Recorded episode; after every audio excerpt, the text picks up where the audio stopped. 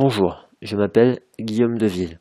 Je vous souhaite la bienvenue pour l'épisode numéro 4 de l'Evidence-Based Physio Podcast, le premier podcast en français qui traite de la kinésithérapie fondée sur l'épreuve. Ce projet est soutenu par l'agence EBP. Aujourd'hui, je vous propose l'interview de Nodwen Poquet, une kinésithérapeute française impliquée dans la Société française de physiothérapie, ou SFP. Nous discutons d'un éditorial du Journal of Physiotherapy qui aborde la problématique des soins de faible valeur ou low value care. Bon épisode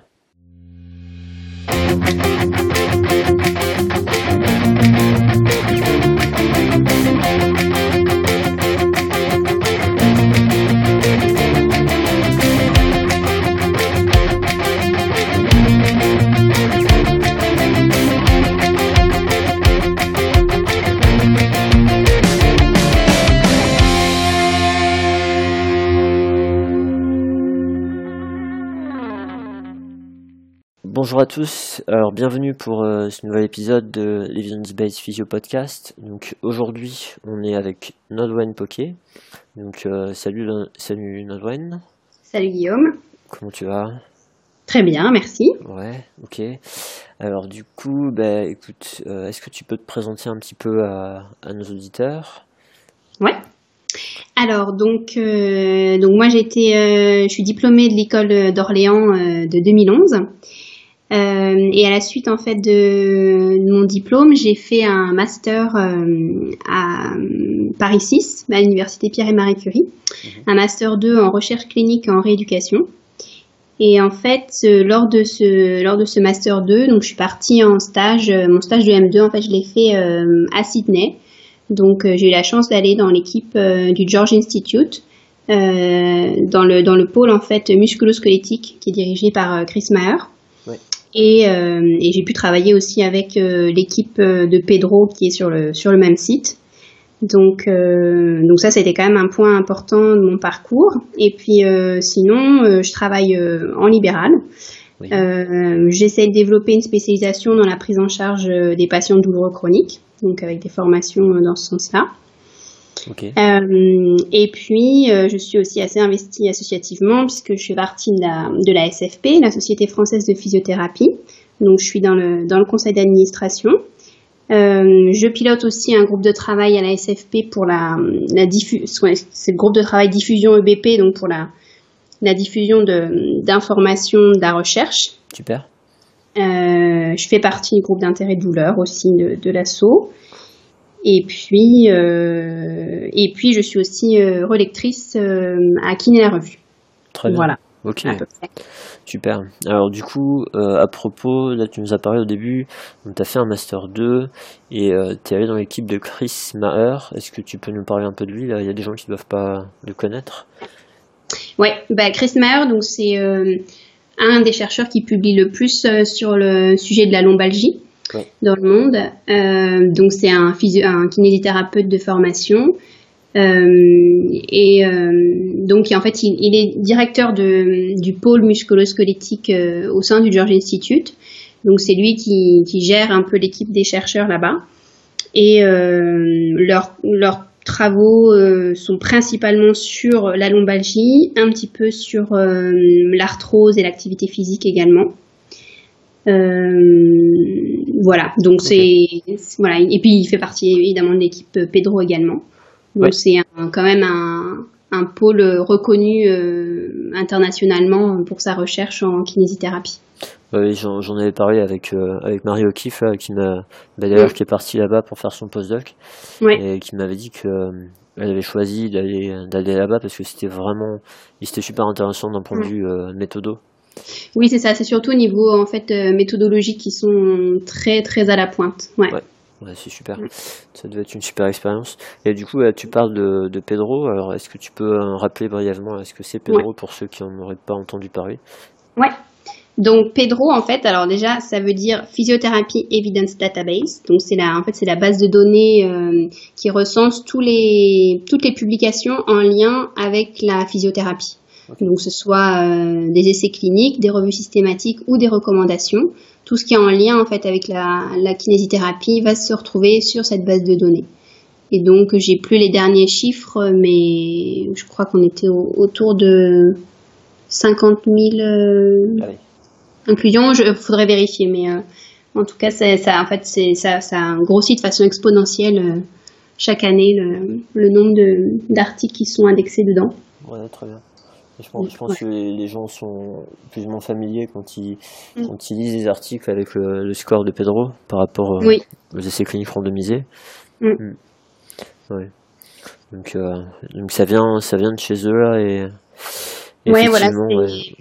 C'est euh, Anne Mosley, Robert Bert, Chris Maher en particulier qui ont, qui ont développé ça au début. Et effectivement, ils ont développé avec l'échelle Pedro qui permet du coup de d'évaluer la qualité méthodologique des, des essais contrôlés randomisés. C'est ça. Et il me semble qu'on peut même euh, être abonné une. Moi, je reçois des mails tous les mois.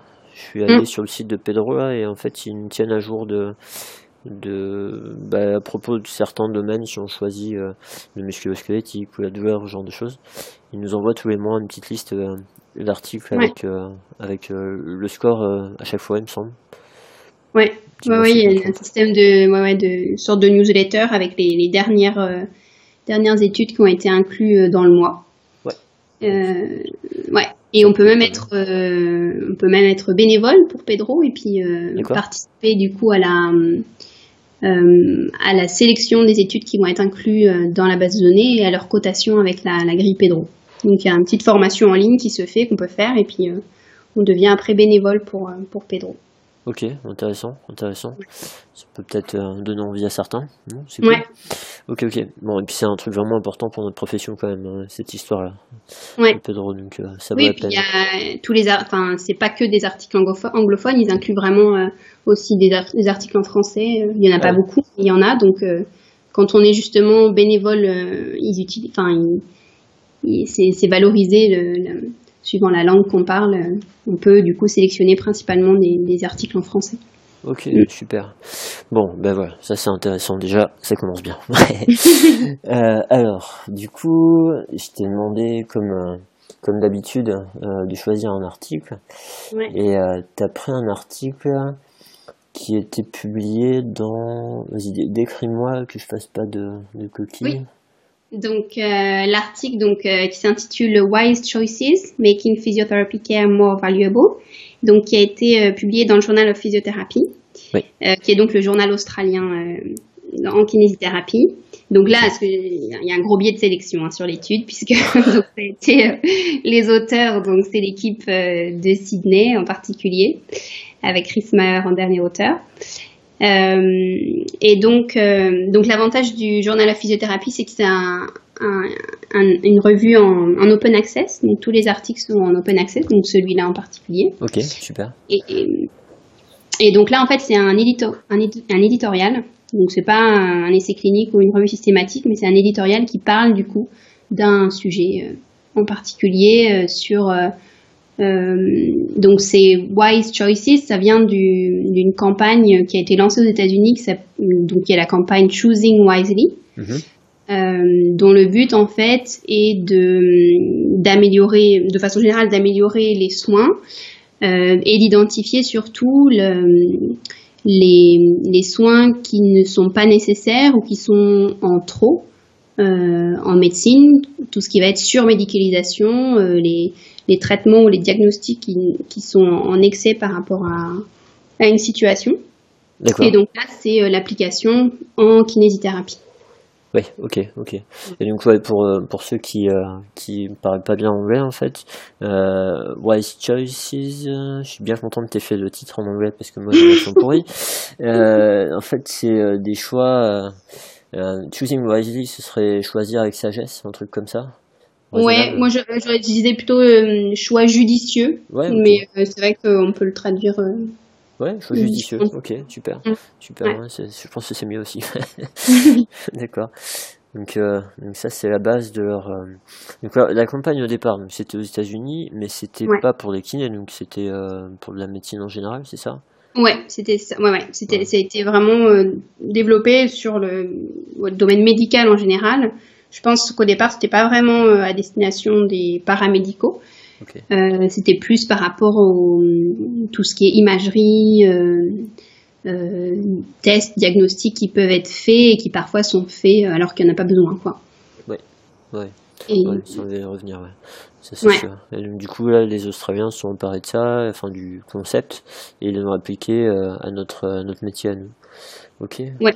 Donc, alors, ça, ça s'est fait, hein, je pense, un peu parallèlement avec les États-Unis aussi. Je crois que l'association américaine a développé aussi des listes comme ça de, dans le, dans le sens de cette campagne Choosing Wisely, mais du coup c'est venu un peu plus tard parce que c'est commencé en 2012 donc aux États-Unis et là euh, ce papier-là donc c'est ça date du mois d'avril donc ça doit faire ça fait peut-être 2-3 ans que qu'on y pense pour la pour la kinésithérapie.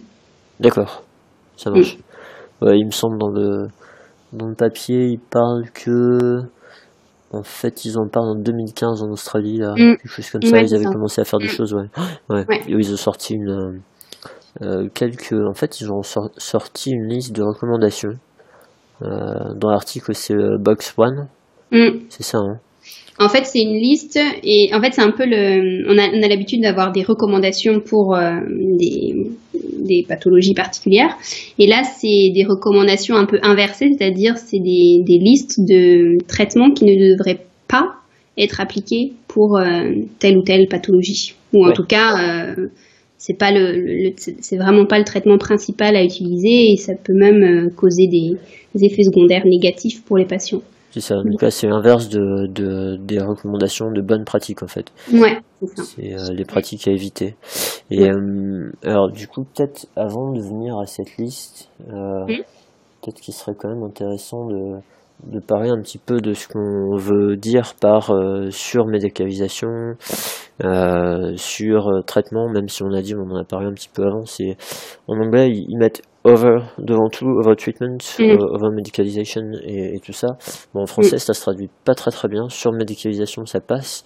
Après, euh, après on, peut dire euh, traitement en excès, ou traitement excessif peut-être, ou, euh, mm. tout ce qui est diagnostic bah, excessif mais inutile en définitive. inutile, ouais. Est-ce que tu peux nous parler un petit peu de ça? Ils prennent quelques exemples, il me semble, au début de l'article. Euh, alors en fait, ouais, donc en fait, il parle, il se base surtout sur la définition au début de donc low value healthcare, donc ce serait les soins de faible valeur, si on traduit euh, littéralement, euh, qui sont euh, donc ça se définit en fait par toute intervention qui ne donne en fait aucun bénéfice ou vraiment des bénéfices très faibles pour les patients, euh, ou bien qui a un risque euh, la balance bénéfice-risque en fait penche clairement vers plus de risques que de bénéfices. Euh, et donc en fait, à partir de cette définition-là, on peut, on peut euh, se dire que donc si, si un traitement ne, ne, ne, confère pas de bénéfices particuliers pour le patient, donc il est de faible valeur, bah, si on l'utilise, en fait, on va être dans le dans le traitement inutile et dans le sur-traitement, si on peut. euh, ouais. Donc, euh, et c'est la même chose en fait pour euh, tout ce qui est euh, test et diagnostic. En fait, si ça n'a pas d'intérêt pour le patient, ça n'a pas de bénéfice, et si, et si même ça peut engendrer des effets secondaires négatifs, bah dans ce cas, il n'y a pas nécessité de l'utiliser en fait. Oui, c'est vraiment pas recommandé. du coup, ils prennent des petits exemples pour illustrer ce concept. Euh, oui, alors où es-tu dans l'article euh, bah, juste. Ah oui, pour les. Ouais, donc il donnait l'exemple des, astroscopies de genoux. Ouais. Euh, qui sont encore largement utilisées par les chirurgiens, alors qu'on a, on a de, de fortes. De, de, forts niveaux de preuves qui nous disent que c'est inefficace dans le cas de pathologie méniscale. Oui, oui. Euh, de même que l'utilisation des opioïdes pour la lombalgie. Ouais, ça c'est intéressant parce qu'à mon avis c'est quelque chose qui n'est pas forcément très euh, aussi bien connu que mm. l'histoire des ménisques là. Mm, mm. ouais, il y a eu il y a des études, il y a une, revue systématique récente d'ailleurs sur le sujet qui montre vraiment euh, que bah, le, il y a en plus pour le cas des opioïdes il y a des effets secondaires vraiment non négligeables par rapport à un bénéfice qui est très faible sur, euh, sur la douleur euh, dans le cadre de la lombalgie. C'est ça. Et donc, a priori, par rapport à d'autres d'autres antalgiques de plus faible niveau, je suppose, le, le caractère donc sécure par rapport aux bénéfices des, bah, des morphiniques en définitive, c'est c'est vraiment pas quelque chose de recommandé. Et, malgré ça, malgré ça, en pratique réelle, ben, on voit bien le nombre de patients qu'on a dès que ça fait mal très fort, ils sont vite sous, sous, morphine. Ouais, clairement. Ouais. Et, puis, bah, il y a l'exemple classique de l'imagerie euh, dans le cas de la lombalgie non spécifique, qui est encore extrêmement, extrêmement utilisé et qui a des effets euh, secondaires euh, quand même importants, avec une gradiation évidemment du patient, et puis derrière une catastrophisation engendrée par évidemment le diagnostic de toujours quelque chose sur l'imagerie, il y a toujours quelque chose.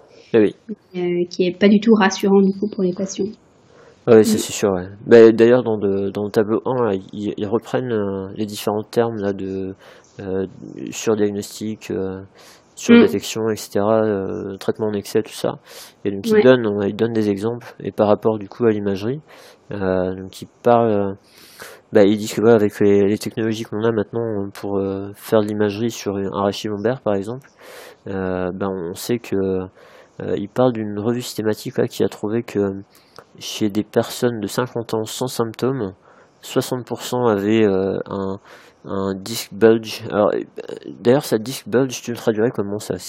On dirait un hernie discale en français ou? Mmh. Ouais. moi je dirais hernie discale, ouais. ouais. Mm. Et euh, ouais, parce qu'il y a toujours l'histoire de protrusion, etc. Mais, ah oui, ouais. Mais euh, bon, peu mm. importe. Moi, quand je traduisais aux patients, j'ai tendance à, à dire hernie discale aussi. Et euh, mm. me disait voilà, que si on fait euh, scanner ou IRM chez des personnes d'une cinquantaine d'années, on trouve 60% de, de d'hernie discale chez des gens asymptomatiques. donc ça, c'était bien un exemple de, bah, de problème de l'imagerie qui va eh faire que le patient va. Bah, déjà, on n'a aucune certitude euh, seulement sur la base de l'imagerie pour savoir si c'est vraiment ça qui cause ces symptômes. Mm. Et puis, euh, et puis ça, c'est la différence qui fait que le patient qui vient nous voir, qui a mal au dos, qui va mieux et qui repart, il est content. Et celui qui vient nous voir, qui a une hernie discale, qui va mieux et qui repart, il a toujours peur. Mm. Ouais. Donc euh, ça reprend ce que tu disais en termes de catastrophisation, etc. C'est euh, mm. quelque chose de, c'est vraiment une épine qu'on peut avoir dans notre pied nous quand on traite des patients en fait. Mm, mm. Ouais, clairement. Mais il parle un petit peu plus loin justement des, des causes de, ils appellent ça des causes des, des, des, soins justement de faible valeur et, et, en parlant de l'imagerie, ils, ils, expliquent que l'imagerie c'est c'est un peu le, le, nec plus ultra du diagnostic, quoi. C'est-à-dire que les, les, patients, et même je pense que les thérapeutes également, ont une confiance absolue dans, dans le résultat qu'ils vont avoir euh, sur l'imagerie et euh, ont l'impression justement que ça va les rassurer de, de voir, euh, de voir ce qu'il y a, de voir et de trouver la cause en fait de leur problème. Alors qu'en fait, ça, généralement, c'est plutôt l'effet inverse, quoi. Ouais, c'est sûr. Ouais. Bah, il y a cette fameuse étude qui a été euh, qui avait été menée aux États-Unis là où ils avaient justement euh, euh offert du une IRM précoce à, à la moitié des, des personnes dans, dans l'étude et, mm. euh, et pas à l'autre moitié. Ils les avaient suivis longtemps après en les laissant se en les laissant se traiter et au bout de il me semble c'est deux ou trois ans j'ai pu, euh, ça fait longtemps que j'ai vu cette étude-là, mais euh, ils se retrouvaient avec euh, plus de chirurgie dans le groupe qui avait eu l'IRM précoce, plus d'incapacité, plus de problèmes par rapport aux arrêts de travail, etc. Enfin, moi, c'était une catastrophe. Et, bon, ça, ça c'est des choses qu'on rencontre en pratique et qui a été bien, bien vérifié d'un point de vue de la recherche. Et, et c'est vrai, tu vois, il parle aussi de euh, ouais, cette croyance comme quoi le fait de détecter de façon précoce un, problème est toujours, euh, toujours mieux. Oui. Ça aussi, on a beaucoup ça chez les patients. C'est vraiment une difficulté. Euh, donc, qu'est-ce que.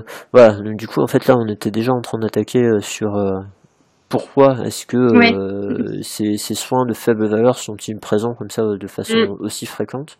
Ouais. Donc, euh, bah, comme on a dit, là, c'était le fait que le patient soit en demande, euh, qu'il veut voir ce qu'il y a, etc. Que, euh, euh, comme tu disais tout à l'heure, on, on considère ça comme euh, le, le- comment l'information précieuse en fait de voir ce que le patient a. Et à, ton avis, pourquoi est-ce que on, compte autant sur l'imagerie en pratique réelle? Bah, c'est un peu le, c'est, euh, c'est aller voir ce qui se passe à l'intérieur. Pour moi, c'est ça. C'est-à-dire que on ressent quelque chose de, dans notre corps et on, comme on peut pas les voir, et ben, on s'imagine plein de choses et du coup, on se dit que si on a l'image, euh, on saura quoi. Ouais, ça, ça du point de vue du patient, ouais, ça c'est sûr. Excuse-moi, je t'ai pas bien posé la question. Ah En fait, c'était euh, par rapport aux, aux thérapeutes. Pourquoi est-ce que les professionnels de santé Ouais. on, on demande comme ça, enfin, veulent Ouais. voir des imageries euh. Bah, je- il y a, je- pour certains, je pense qu'il y a cette idée de pas passer à côté de quelque chose de grave. Ouais. Même si on a quand même des outils pour euh, savoir, euh, enfin, pour détecter des red flags et savoir quand il y a besoin ou pas. Ouais. Et après, euh, peut-être, euh, peut-être quand le thérapeute euh, ne sait pas d'une certaine façon, mais peut-être perdu ou n'arrive pas à trouver justement cette cause, comme on cherche toujours une cause, une seule cause de se dire ben l'image me le dira d'une certaine façon je sais pas Ouais, nous, sans, sans doute peut-être un manque de confiance dans, dans le diagnostic clinique Mhm. par notre examen clinique, peut-être Ouais. un manque de temps, peut-être. Euh, Ouais, c'est. et les habitudes après hein. les habitudes ça quand même pendant très longtemps on s'est beaucoup reposé dessus donc euh, Ouais. ça a été ancré euh, dans la profession quoi Ouais, c'est ça. C'est, en, fa- en fait, ça, c'est assez rigolo parce que, en, en tant que professionnel, on se retrouve coincé par des habitudes et puis parfois on a habitué les patients. Et quand on Mm. veut en sortir, bah, les patients sont tellement habitués que euh, Mm. euh, le fait de leur pas leur proposer d'imagerie, le fait de pas leur proposer de, euh, bah, de parfois d'anti-inflammatoires sur certaines pathologies, enfin certaines douleurs, on sait que ça n'a pas de bénéfice supérieur, donc ça reste Ouais. le même thème. Ouais. Euh, Il y a des médecins qui disent, mais le problème c'est que si je leur en donne pas, ils vont me penser que je veux pas les soigner, ils vont, voir, ils vont aller en voir un autre. Mm. Et euh, en fait, c'est les, les soignants qui sont pris à propre piège. Au départ, ils ont eu ces outils-là, ils ont voulu les utiliser pour vraiment bénéficier. Quoi. Dès que c'est nouveau, c'est super intéressant. Mm. Maintenant qu'on veut mettre le frein, ben, le problème c'est que les patients sont habitués. Quoi. ouais et ça, ça ils en parlent justement dans l'article de de la, certaine façon la pression des patients Oui. mais je pense que c'est aussi enfin il y a aussi cette peur de, de pour le thérapeute cette peur de en quelque sorte décevoir le patient de pas pas lui donner ce qu'il veut et Ouais. du coup de ne pas réussir en fait simplement à expliquer les choses et je pense que alors c'est peut-être pas le cas pour tous les patients mais je pense que si on explique correctement les choses de pourquoi il n'y a pas besoin d'imagerie ou pourquoi il n'y a pas besoin d'anti-inflammatoire euh, le, le patient peut comprendre ou en tout cas euh, saisir le justement la balance bénéfice-risque de, de faire l'examen ou pas. Ouais. Et je pense pas, mais après c'est par manque de temps aussi certainement aussi hein, de pas. Ouais, ouais, il y a souvent, c'est souvent cet argument-là qui est mis en avant, hein, c'est le manque de temps. Maintenant, après, euh, est-ce que c'est pas un manque de, parfois on n'a pas les notions pour le faire, parce que tu vois, ça, ça me fait penser au, au concept de, de prise de décision partagée, en fait, où, euh, Mm. bah, à un moment donné, si tu veux que ton patient soit fasse un choix éclairé, il faut que tu lui donnes les, les connaissances pour le faire. Et euh, effectivement, on- on- ça demande à prendre un peu plus de temps au départ, mais euh, Mm. moi, moi, je suis sûr que ça t'arrive. Tu vois, ça, me- ça me fait penser à des situations avec des patients qui arrivent et qui me disent Mon médecin n'a pas voulu me donner de radio, il voulait que je vienne vous voir d'abord, ou pas voulu me donner ci, me donner ça. Et le fait de prendre le temps de leur expliquer euh, pourquoi, en général, ils sont, euh, ils sont satisfaits. Il y, avait, il y avait une étude qui avait euh, exploré ça d'ailleurs, avec euh, ces notions de prise de décision partagée. En fait, ils se retrouvaient avec moins de, moins de chirurgie. Quand tu demandais l'avis des patients, l'avis éclairé, euh, tu te retrouvais avec moins de chirurgie, moins de, moins de, de- d'imagerie, etc. Souvent, les, les patients, en majorité, faisaient le choix de pas le faire, enfin de pas aller vers Ouais. ces procédures-là. Mais voilà, il faut, il faut leur donner les moyens de, d'avoir le raisonnement qu'on a nous. Et euh, peut-être que ça prend un peu de temps au départ, mais si ça évite Mm. qu'ils reviennent euh, quatre ou cinq fois, et c'est sans doute intéressant quand même. hein. Ouais. Ouais. Oui, et puis après il y a toute l'influence de la des, des, des- de la publicité en fait. Hein. Ouais. De- que ce soit sur internet ou à la télé, il y a quand même énormément de, de, de pubs sur euh, le nouveau patch euh, qui réduit vos douleurs en 5 minutes. euh, Ouais. voilà, et c'est facile de, je pense, d'y croire quand on, voilà, on est en détresse par rapport à, à sa situation, à ses douleurs. On, on, veut, voilà, on veut croire au plus, plus facile, au plus simple. Ouais, ouais, surtout quand on n'en peut plus et qu'on comprend pas et qu'on trouve pas de, de, de souvent les patients ils le disent, hein, ils seraient prêts à tout quand la douleur est vraiment forte. Mm. Euh, bah oui. Ils, seraient prêts à tout et ça c'est humain. Mm. Ça il faut le réaliser aussi. Ouais. Mais mm. ouais. C'est euh, c'est une situation pas facile. Mais encore une fois, sans doute que euh, avec des certaines compétences pour arriver à, à échanger, à communiquer avec nos patients sur le sujet, je pense qu'on on aurait pas mal gagné. Ouais. Mais d'ailleurs, mm. bah, je suis désolé, mais c'est de ça dont il parle à l'arrivée. Hein, hein? C'est de ça dont il parle dans l'article à la fin, oui. en fait. Ouais. Oui, à la fin, ouais. Ouais, ouais, il parle de. Si on révèle la fin de l'article, c'est ça. De... bon, euh... ah bah attends, qu'est-ce qu'il y a d'autre à explorer avant? Euh, bah alors on était sur les causes, euh, les causes, donc on en a déjà pas mal parlé en fait. Euh, donc il disait euh, les causes donc des de ces soins de faible, faible valeur, donc il disait technologiques, puisqu'effectivement avec le, la modernisation de de la médecine, on va dire, on a de plus en plus de machines, de plus en plus performantes, qui détectent aussi de plus en plus de choses. Oui. donc on a on a envie de les utiliser, je pense aussi. Euh, donc euh, commercial, donc c'est effectivement là au niveau des industries pharmaceutiques. Culturel, bah, c'est ce qu'on a parlé sur les habitudes qu'on a euh, dans, dans, une profession et qui, qui perdurent. Si on se pose pas de questions, on, on fait la même chose d'année en année. Ouais. Ouais, ah oui, ah oui, puis il y a un concept qui était intéressant.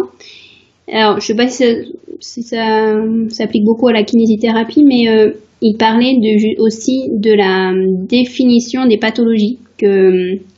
Ouais, j'étais en train de le dire là, ouais. ouais définition évoluée et qu'on a tendance en fait à diminuer le seuil euh, de, on va dire, de détection euh, d'une pathologie. Euh, du coup, ça va créer de plus en plus de personnes diagnostiquées avec cette pathologie. Euh, ce qui va donc engendrer un surdiagnostic et un surtraitement. C'est ça. Euh, et il montrait que, donc il y avait une étude qui avait montré que 75% du panel des membres qui euh, étaient responsables de ces nouvelles définitions, en fait, étaient issus de, euh, des industries, C'est ça, ouais. pharmaceutique. Ouais. donc ça, je trouvais ça intéressant. Je, je sais pas si euh, en, en kiné ça, ça s'applique beaucoup, mais euh, je trouve ça assez fou en fait. Enfin, en fait Ouais. les seuils, euh, les seuils sont abaissés pour que plus de personnes soient diagnostiquées et traitées quoi. Ouais, c'est infernal. Bah, c'est infernal en fait, c'est là où, bah, parce que c'est par, par rapport aux définitions, les diagnostics, etc. Et puis euh, par rapport, Mm. au- ça, ça doit rentrer dans les, les recommandations aussi. hein, à un moment donné, euh, il y a, il y a des, il y a des personnes qui basent les recommandations, qui sont à la base des décisions qui sont prises pour euh, pour publier les recommandations. Et c'est terrible. Il me semble, j'avais j'avais écouté un podcast dans BJSM euh, il y a peut-être 2-3 ans. Et c'était un, c'était un journaliste en santé qui était interviewé et il s'intéressait justement à cette question-là.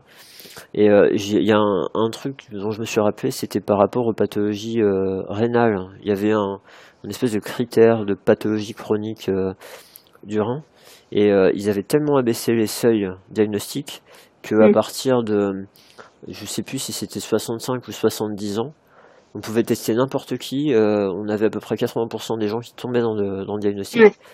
Et donc, du coup, euh, ils se mettaient à traiter des gens qui avaient, enfin, qui avaient, qui avaient rien, quoi. Et c'est, euh, enfin, ça prend des proportions. pff, donc, avec un traitement qui sert à rien, mais avec des effets secondaires, donc plus de aucun bénéfice et, et beaucoup de risques mis en jeu, et, et puis des gens qui font de l'argent, quoi. Mm. Ouais, ça. c'est. Euh, je, pen- je pense que nous, à la limite, là où on peut être touché indirectement dans notre pratique, c'est par rapport à l'utilisation de certains médicaments et puis, euh, puis l'imagerie, quoi, sans doute. Mm. hein. L'imagerie, ouais, surtout, ouais, je Ouais, pense. ouais, je Mm. pense, ouais. Ouais, donc ça, c'est. euh, c'est pas très chouette, quoi. Non, c'est pas très chouette, mais c'est important d'en être conscient, ouais. Pouvoir Mm. en discuter avec nos patients, ça peut être intéressant parfois, ouais. ouais. Ben, c'est d'ailleurs le, le, ce qu'ils disent, euh, c'est le but vraiment de cette campagne là, euh, Choosing Wisely. C'est, euh, c'est vraiment le but, c'est de, de, de, de créer la discussion en fait en- en- entre les thérapeutes et les patients. et de, de simplement se remettre en question. C'est pas forcément euh, dire euh, il faut il faut faire ça, il faut plus faire ça. C'est euh, de se dire ah bon alors ça c'est c'est considéré maintenant comme des soins de faible valeur, d'accord. Alors pourquoi j'ai utilisé, pourquoi je les utilise plus. Et puis pour le patient pareil. est-ce que est-ce que c'est le soin le plus approprié ou pas? C'est vraiment le, le but, c'est vraiment de créer la, la discussion et l'échange entre thérapeute et, et patient. Mm. d'impliquer le patient dans, dans, son, mm. dans, son, choix de traitement. Ouais. ouais. Parce qu'ils ont fait beaucoup de supports euh, vidéo et autres euh, qui sont euh, publics. Hein, donc, Oui, bah, ils, ont aussi, ils ont un site web, hein, c'est ça? Ouais. J'étais allé voir. Mm. Et d'ailleurs, bah, le site web, il est en bas de l'article.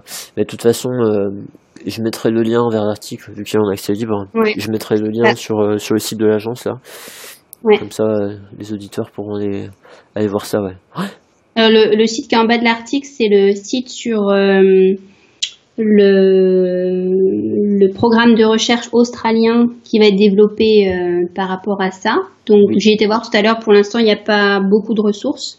Mais si on tape Choosing Wisely, on tombe sur le site vraiment de cette campagne-là et là, il y a plus de vidéos et de ressources. Ouais, bah c'est sans doute ça. Je te remercie de me de préciser là, je suis en train de voir. C'est ça, je mettrai sur euh, sur un lien, ouais, ouais. Mm. Je me souviens, tu m'avais transmis ce, ce lien quand on avait parlé au départ, ouais. Mm. Ok, parfait, je mettrai ça. Alors, on en est où du coup? Comment faire mieux? Comment faire mieux? En kiné Ouais. Alors, qu'est-ce qu'ils proposent Alors, euh, bah déjà, ils reviennent sur euh, la campagne euh, qui, qui, a commencé en 2012. Donc, en disant, donc, effectivement, ça permet d'identifier déjà des, des, des, traitements ou des diagnostics qui ne devraient pas plus être utilisés. Mais en même temps, ils se rendent compte que c'est pas les identifier, ça suffit pas qu'il faut autre chose pour que ce soit mis en pratique. Et en particulier au niveau de l'imagerie, ils se sont bien rendus compte que même si on sait et on a bien identifié qu'il fallait vraiment euh, restreindre, et eh ben on fait toujours autant. Enfin, en tout cas aux États-Unis, c'est le cas. Donc euh, c'est déjà bien, mais ça ne suffit pas. Et euh, donc ce qu'ils proposent, donc bah, déjà c'est de, de d'importer en fait ce, ces notions dans les programmes de d'études en kinésithérapie. Oui, information initiale. Ouais. voilà, information initiale. Euh, donc les informer sur ce que c'est les soins de faible valeur, ce que c'est la surmédicalisation en fait avec les traitements, les diagnostics euh, euh inutiles, on va dire. Oui. Euh, et puis, euh, il parle beaucoup aussi de, en fait, de l'éducation du patient dont on parlait tout à l'heure, de l'importance justement d'informer le patient et de prendre en compte sa détresse émotionnelle dont il parle là quand un patient arrive et du coup de savoir euh, le prendre en compte et de pouvoir en discuter et euh, éduquer le patient par rapport bah, aux soins, aux, aux, au traitement éventuel. Donc euh, ça paraît tout simple, mais euh, c'est, je pense, quelque chose de majeur pour euh, justement faire évoluer les choses, de, d'avoir une meilleure communication simplement avec le patient. C'est ça, c'est sûr. Et le, le, le, terme qui, qui me parle le plus, moi, c'est rassurer, quoi. Effective reassurance. Et, ça, c'est vraiment le fait de rassurer les gens parce que avec en fait avec tous ces examens supplémentaires, ces traitements et, tout ça, tout ce qu'on fait c'est qu'on alimente la détresse du patient, euh, ses craintes par rapport à ce qui lui arrive, ce qui va lui arriver, comment ça va se passer, etc. À un moment mm. donné, euh, effectivement, ce serait vraiment intéressant d'avoir des, des notions euh, pour savoir comment rassurer un patient de manière efficace, avoir des outils parce que c'est pareil, à nouveau, hein, je c'est pas très evidence-based, mais euh, si on fait le lien avec, avec euh, notre pratique, enfin si je fais le lien personnellement avec ma pratique, et je suis sûr que pour toi c'est pareil, le nombre de fois on a des patients qui arrivent qui sont en panique, qui nous jettent leurs imageries en disant regardez ce que j'ai. Enfin ils ne le mm. disent pas, mais voilà, ils, le pensent quoi. Et mm. il suffit de parcourir l'imagerie, de, leur expliquer les leur expliquer simplement euh, le, vrai risque qu'il y a, avoir une hernie discale, l'évolution spontanée qui est régulièrement positives, etc. Ou de leur montrer qu'en faisant des mouvements, ben, certains mouvements, si l'air médical était un problème, devraient leur faire mal et ça leur fait pas mal. Donc, euh, les rassurer souvent les patients, même si on n'a pas amélioré, euh, trouvé un truc pour améliorer les symptômes, ils repartent avec le, ils repartent avec le sourire, ils disent, euh, et puis ils le disent, hein, je suis rassuré, quoi. Mm. Et ça, c'est Ouais. vraiment, vraiment important. C'est vraiment important pour eux, c'est important pour notre alliance thérapeutique. Euh, Ouais, vraiment important d'avoir des notions là-dessus. Ouais. Ouais. Mais effectivement, on le voit de- pour pas mal de pathologies que rassurer le patient, c'est une des premières choses euh, à faire et les plus importantes. Mais après, euh, je trouve que c'est pas si simple. Et c'est facile de dire rassurer, mais euh, en pratique, effectivement, euh, c'est pas toujours évident. Il y a des personnes avec qui ça va être facile, mais d'autres, il y a beaucoup de, de barrières et de croyances à, à identifier av- avant de réussir à vraiment avoir leur confiance et à réussir vraiment à les rassurer. Quoi. Ouais, c'est sûr. Là, Ouais. souvent, on peut se battre contre euh, tout ce qu'ils ont déjà entendu. Mm, mm. C'est euh, sans doute, si on peut se permettre de donner deux, deux, trois petits, euh, deux petits, trois petits conseils, mais euh, de demander au patient qui l'a vu auparavant et puis euh, qu'est-ce qu'on lui a dit de son problème. Mm. Parce que euh, le problème, c'est que si- s'il arrive avec une notion, qu'est-ce qu'on lui a dit et qu'est-ce que lui il en pense, Mm. parce que si on commence à rentrer avec des informations, nous, à lui balancer ce qu'on pense sans avoir pris en compte ces deux choses-là, eh ben parfois on va juste euh, aller brutalement à l'encontre de euh, ce que lui a dit un médecin qui le soigne depuis 30 ans, qui soigne ses enfants, qui a entièrement confiance, et nous c'est la première fois qu'il nous voit. Mm. Et là du coup on n'est pas trop... euh, Enfin on, on se grille direct. Mm. Ça, ça peut peut-être être une, euh, déjà une- un, un premier truc, Ouais. euh, un premier outil, mais bon, c'est parfois c'est pas suffisant quoi. Ouais, parfois c'est difficile. Ouais. C'est, euh, qu'est-ce que qu'est-ce que t'as comme euh, comme petite astuce toi que tu peux utiliser dans ces cas-là? Ben non, je, je suis en train, ça me fait penser à, à une, patiente que j'ai dernièrement qui me dit clairement, elle me dit mais, elle me dit je, je vois, elle avait une imagerie et elle me dit je, chaque personne que je vois me dit quelque chose de différent. Ouais, voilà. Et voilà, et donc c'est vrai que moi je me suis dit comment euh, faire pour qu'elle ait plus confiance en moi que quand sa meilleure amie, son médecin ou son site internet. Ouais. Et euh, c'est c'est difficile. Alors euh, parfois je, je dis clairement euh, bah, sur quoi je me base en fait pour donner mon information. Ouais. Donc euh, voilà, dire qu'il y a des recherches qui ont été faites et euh, qui ont montré telle ou telle chose. Mais parfois ça n'a pas plus d'impact que ça. euh. Et ouais, mais non, ça, ça c'est dur parce que au, ni- au niveau du patient, c'est pas la recherche sur le sujet qui parle le plus. C'est pas la...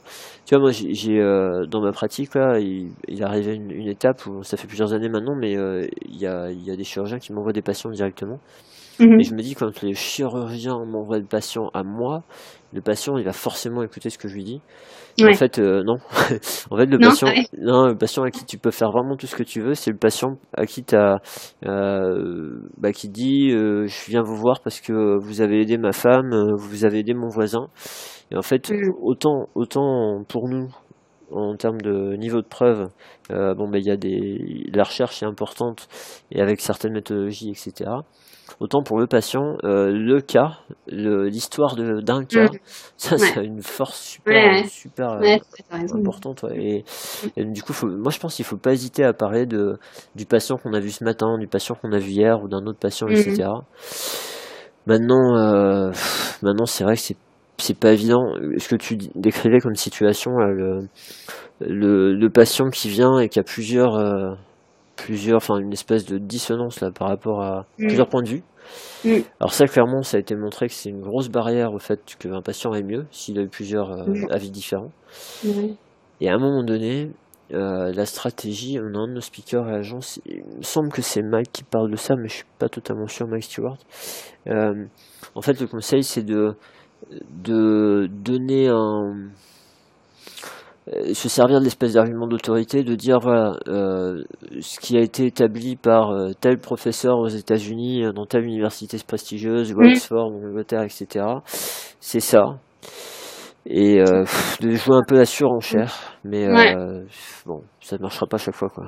Ouais, c'est ça. Je pense que c'est vraiment du cas par cas là pour le coup. Ouais, c'est dur. hein. Trouver le, l'hameçon qui convient au patient. C'est ça, c'est ça. Ouais, ouais, il faut avoir une petite, une petite variété. Et puis, et, et, tu sais, on en avait parlé, ça aussi, euh, cette idée. Souvent, on a, on a des intervenants nous, qui, euh, qui nous donnent des liens pour des vidéos euh, vers lesquelles envoyer nos patients. Mais, bon, mais comme c'est des, des anglophones, souvent les vidéos sont en anglais. Et a priori, donc, eux, ils servent beaucoup de ça, hein, de, de, de vidéos d'éducation disponibles pour le grand public. Et donc ça, ce serait sans doute un truc, euh, on en a déjà parlé, je crois, mais euh, à, à, produire en France, quoi, que, que au lieu d'être tout seul à dire ça et qu'on est le, le, premier à dire ça, alors que le chirurgien dit autrement, le médecin généraliste a dit autrement, le rhumato a dit autrement, et Internet dit encore autrement, d'inviter les patients à aller voir un, un site en français avec euh, ouais, de référence. Voilà, avec de l'éducation, de dire regardez, il n'y a pas que moi, quoi. Mm. Ce serait un, un truc sympa. Des projets encore. Ouais. ouais, ouais. Bah, on sait jamais. Si, tu vois, le fait de donner des idées, il y a peut-être des gens qui vont s'en oui. ça peut être... voilà. ouais. Donc, euh, au final, euh, ouais, ben écoute, on a, on a parfois une bonne partie euh, de l'article déjà. Qu'est-ce qui nous reste? Alors, on avait, on n'a pas fini avec les comment améliorer les choses. Donc, il y avait la formation initiale. Oui. Après, il parle de, de, des organisations professionnelles qui qui doivent euh, bah, promouvoir les bonnes pratiques, mais aussi ils parlent de qu'elles doivent éviter de d'encourager de, des, des, soins de, de, faible valeur de façon un peu insidieuse. C'est vrai que je pense que parfois euh, on se rend pas compte de, la façon dont, dont, la communication est faite. Et, euh, et donc il donne l'exemple de la campagne Get Pity First. Oui. Je sais pas si euh, tu connais et qui euh, qui donc qui promeut en fait euh, le fait d'aller voir un, un kiné en, en, première intention, donc ce qui en France est encore un peu compliqué, mais euh, mais qui du coup par ce biais-là, mettre dans l'article, c'est que ça promeut en fait, ça incite les gens à aller voir leur kiné, ils mettent dans les 14 jours après le début d'une douleur. Oui. Et ils disent que dans l'exemple de la lombalgie, bah en fait, ça peut faire plus de mal que de bien aussi de faire ça, puisqu'on sait que l'évolution naturelle euh, de, la douleur va euh, donc en s'estompant au bout de 10-15 jours. Et que euh, même si, alors peut-être qu'une ou deux sessions de, pour justement rassurer les gens et leur donner des conseils peuvent être nécessaires, il, il pointe du doigt le fait que ce genre de, de, campagne devrait plutôt promouvoir des, des conseils, enfin des, des traitements qui sont euh, vraiment utiles euh, en première intention, enfin des, comment je m'exprime mal, des pathologies en fait pour lesquelles il faudrait, ouais. euh, ce serait plus bénéfique d'aller voir un kiné euh, tout de suite en fait. Plus rapidement, ouais, ouais d'orienter ouais. ça au lieu d'orienter ça sur. Euh, ouais. Qu'est-ce que c'est qu'ils ont pris comme exemple Ils ont pris l'exemple de d'incontinence urinaire, arthrose de genou, chute et BPCO. Oui, c'est ça. Ouais, donc que, que, ces patients, enfin ces campagnes-là parlent de ces pathologies-là pour aller voir le, le kiné euh, ben, assez rapidement. Voilà. Parce que c'est sans doute un, un manque en fait dans ces cas. Du coup, peut-être que les kinés sont vus assez tard et c'est plus difficile ouais. après. Ouais. Ouais. Contrairement à l'ombalgie. Et, euh, alors c'est vrai que l'argument qu'ils avancent, il est intéressant, mais ça reste difficile parce que, comme on disait, on n'est pas formé à rassurer les patients. Mm. Et euh, du coup, de dire euh, bah oui il vaut mieux qu'ils aillent voir euh, un kiné euh, rapidement pour être rassurés et qu'ils mm. s'embarquent pas dans un, un processus de, de, traitement, de médicalisation d'excès, etc., de diagnostic, tout ça. Mais le, le problème c'est que euh, il faut il faut qu'ils aient affaire ces patients-là, il faut qu'ils se retrouvent face à un kiné qui va les rassurer et pas face à un kiné mm. qui va commencer à à lui prodiguer des soins passifs euh, ouais. euh, et qui va commencer à le coucouner en disant voilà faut enfin indirectement en faisant passer le message de bouge surtout pas, euh, tu vas peut-être t'en sortir, quoi. Mm. Et ça, ça c'est une, une, limite importante, ouais. C'est une limite bah importante, ouais. ouais. Mm. D'où bah, euh, le, le, fait d'avoir cette, cette connaissance-là dès la formation initiale, d'intégrer ces notions-là pour pouvoir se permettre du coup d'accueillir des patients pour les rassurer et, et pas ouais. hésiter à, voilà, s'ils arrivent à 15 séances, à faire une séance et si le patient il a une bonne chance d'aller bien, bah, de le laisser tranquille, quoi. Ouais. Ouais. ouais. Ça c'est sûr. Et donc, alors après, il y avait encore un autre. Euh... Et après, bah, c'est les programmes de recherche. Et là, en fait, il termine en, en présentant justement le, le programme qui commence là avec donc ça s'appelle Wiser Healthcare donc c'est un en fait c'est un financement qu'ils ont eu là l'équipe de Chris Maher et, et, collègues euh, pour euh, justement euh, évaluer les, les, causes de, bah, des soins de faible qualité en kiné et comment améliorer, améliorer les choses. Donc là, c'est un programme sur 5 ans qu'ils disent. Mhm. donc qui est, qui est pas uniquement en kinésithérapie, puisqu'il parle de problèmes euh, cancer et problèmes cardiovasculaires, mais il y a quand même toute une partie sur les problèmes musculosquelettiques. Ouais, Donc euh, ça, je crois que ça a commencé euh, cette année, donc ça devrait donner des bonnes perspectives, je pense. D'accord. Et à ton avis, qu'est-ce qui va ressortir de, ce cas concrètement?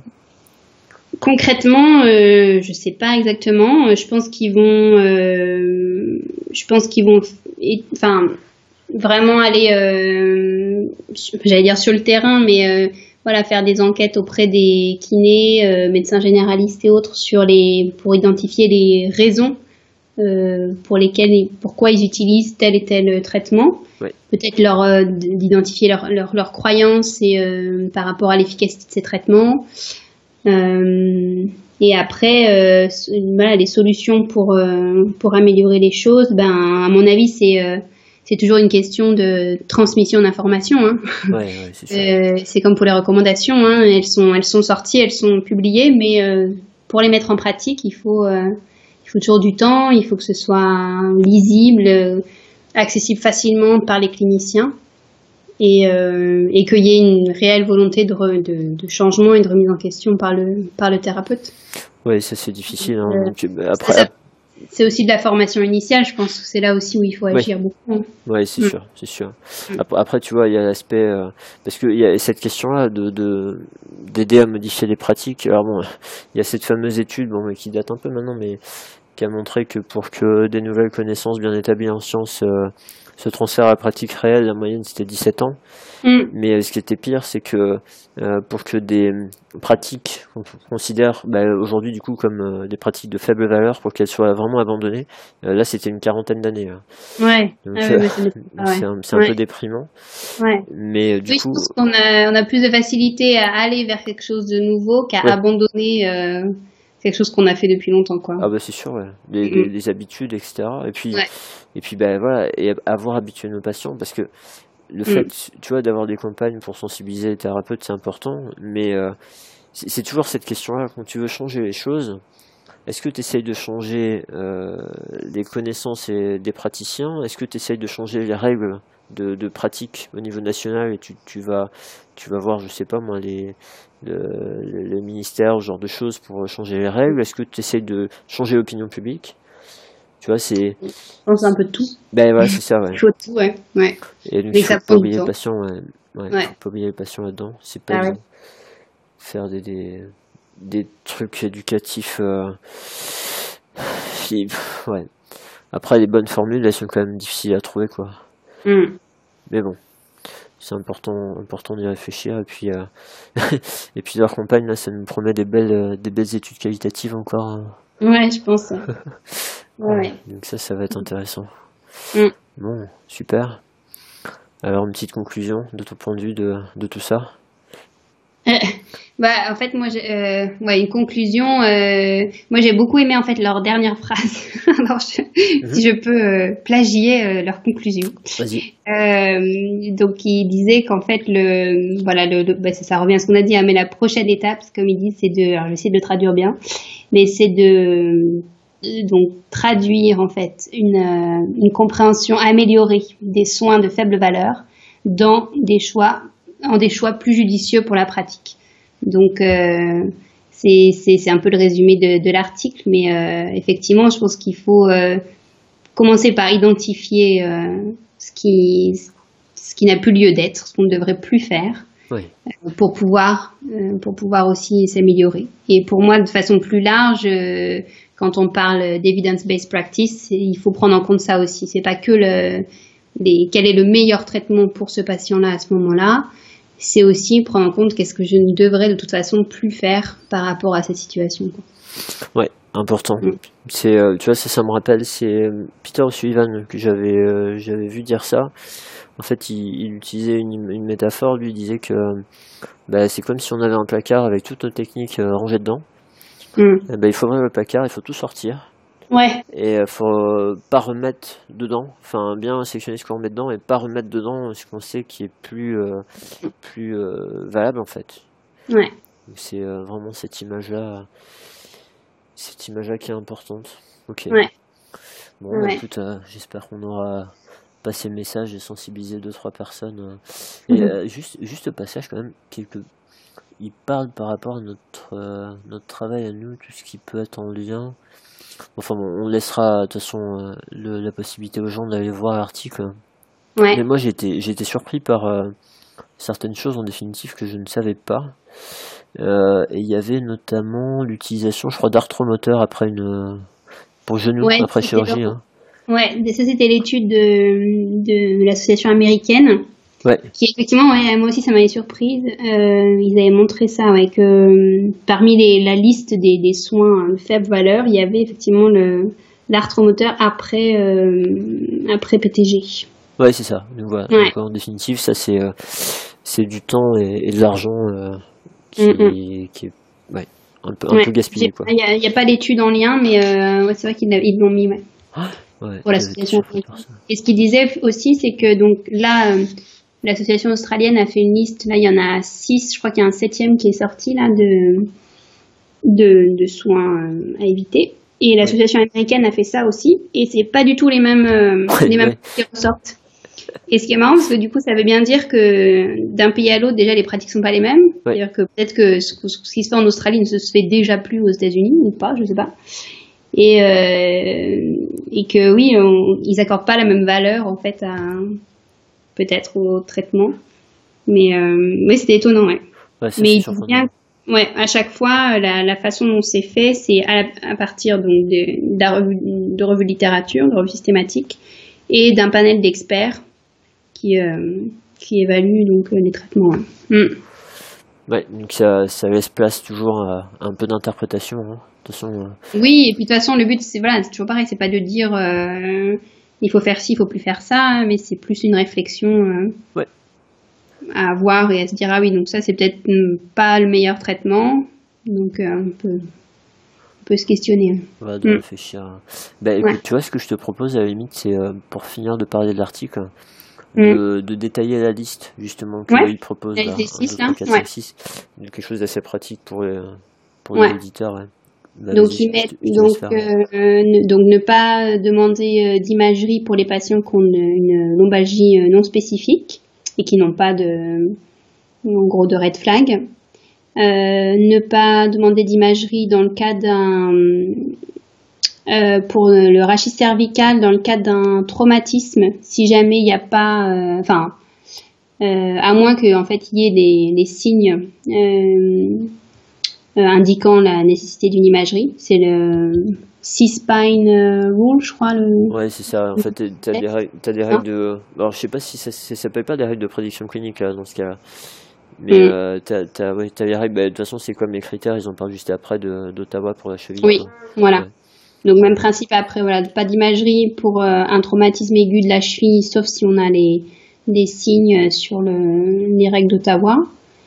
Euh, pas de spirométrie euh, de routine, on va dire, après euh, une chirurgie cardiaque et abdominale supérieure. Ouais. Euh, éviter l'utilisation d'électrothérapie dans le cas de lombalgie. Ouais. Et euh, pas de thérapie manuelle euh, régulière, continue, pour des patients avec euh, capsulite. C'est ça. Voilà. C'est Et le dernier qui était sorti, c'est euh, pas de massage et d'électrothérapie dans le cas de arthrose de hanche et genoux. D'accord. Ok. Ouais. D'accord. Donc, Voilà des choses euh, pratiques qui vont peut-être surprendre certains certains auditeurs, mais euh, voilà, c'est le thème. On s'aperçoit qu'il y a des choses qu'on faisait, et, enfin qu'on fait, parfois Mm. qu'on aime bien faire, à quoi on accorde de la valeur, et puis finalement, ben, Ouais. tant qu'on n'a pas passé euh, au bon, au bon essai de de la de la science, ben Mm. parfois on se fait une fausse idée. Mais bon, faut rester, comme tu disais, faut quand même rester prudent parce que euh, c'est pas forcément des règles à appliquer à tous nos patients et, il peut y avoir des patients pour qui c'est, c'est pertinent de, d'utiliser certaines choses là qui ne sont pas recommandées. Donc c'est, euh, c'est aux praticiens d'arriver à adapter les, des données de la science aux patients qui sont en face de lui pour, euh, pour vraiment avoir une pratique fondée sur les preuves. Mm, mm. ouais. Ok. Bah, le but, hein, c'est toujours d'éviter de, aux patients de perdre son temps et son argent éventuellement, même si on est en France. Mais voilà, d'avoir les soins, euh, les meilleurs soins possibles euh, qui permettent de, de l'aider euh, le plus rapidement possible. C'est ça, une, notion de coût et efficacité. Ouais. Et ouais, c'est vrai que culturellement, c'est pas notre système n'est pas conçu pour ça, mais mm. Mais bon, c'est quand même, ce serait quand même mieux pour les patients, pour sans doute les thérapeutes, et puis pour mm. pour justement que notre système puisse continuer à tenir debout, quoi. Ouais. Voilà. Bon, bah écoute, voilà, c'était ça, c'était intéressant comme article. J'espère que les gens ils vont pouvoir euh, retirer des choses intéressantes. Donc, comme j'ai dit, je vais mettre le lien. Et puis, euh, puis voilà. Et puis, bah écoute, merci beaucoup, Navon. C'est bah, merci à toi. Super. De... Ouais, bah non, mais c'est gentil à toi d'avoir pris ton temps euh, pour pour nous parler, nous parler de cet article. Est-ce que tu veux nous parler de, de projets que tu as en cours ou dans le futur? Eh ben, je me disais que j'allais rebondir sur le sujet pour euh, approfondir ce, que, ce dont j'ai parlé tout à l'heure de, au niveau de la SFP. Là, je fais, je pilote le groupe de travail euh, diffusion EBP. Oui. Et donc il y a donc il y a une page INEBP We Trust qui est qui a été créée là sur euh, Facebook. Oui. Et et le but c'est justement de d'essayer de c'est en fait de réaliser des infographies pour mettre en image et de façon plus facile à, lire et à comprendre des résultats euh, d'études cliniques ou de revues systématiques qui ont un, qui sont de bons niveaux de preuve et qui ont un impact important sur euh, sur la pratique. Donc euh, voilà, je pense que ce sera une petite pierre à l'édifice pour essayer d'améliorer la, la, transmission des, des, informations entre la recherche et la pratique. Donc ça, ça, voilà, on l'a, on l'a, c'est, ça, c'est, ça, ça s'est démarré en, au JFK là. Mais euh, donc ça, ça commence tout juste, mais euh, ça devrait euh, apporter quand même beaucoup à la profession, enfin j'espère. Oui, non, bah c'est sûr, ça c'est vachement intéressant d'avoir d'avoir un accès rapide comme ça, quelque chose de, de visuel, etc. C'est vraiment vraiment super utile. Ça, on voit souvent des, des choses passer comme ça sur Twitter ou ben, il y en a beaucoup en anglais en fait. En anglais et très peu en français. Ouais vraiment intéressant. Et, alors du coup ça euh, bon tu me donneras le lien que je puisse le mettre aussi euh, avec le podcast. Et euh, ce que je voulais te demander qu'est-ce que je voulais te demander? Oui est-ce que ces posters sont adressés aux thérapeutes et aux patients ou c'est surtout pour le thérapeute? Euh, bah, ils sont, on va dire oui, en première intention, c'est plutôt le thérapeute, mais après, ils sont avisés de tout le monde. Donc, euh, le but, c'est qu'ils soient diffusés au maximum. Donc, ils peuvent être euh, aussi à destination du, du patient.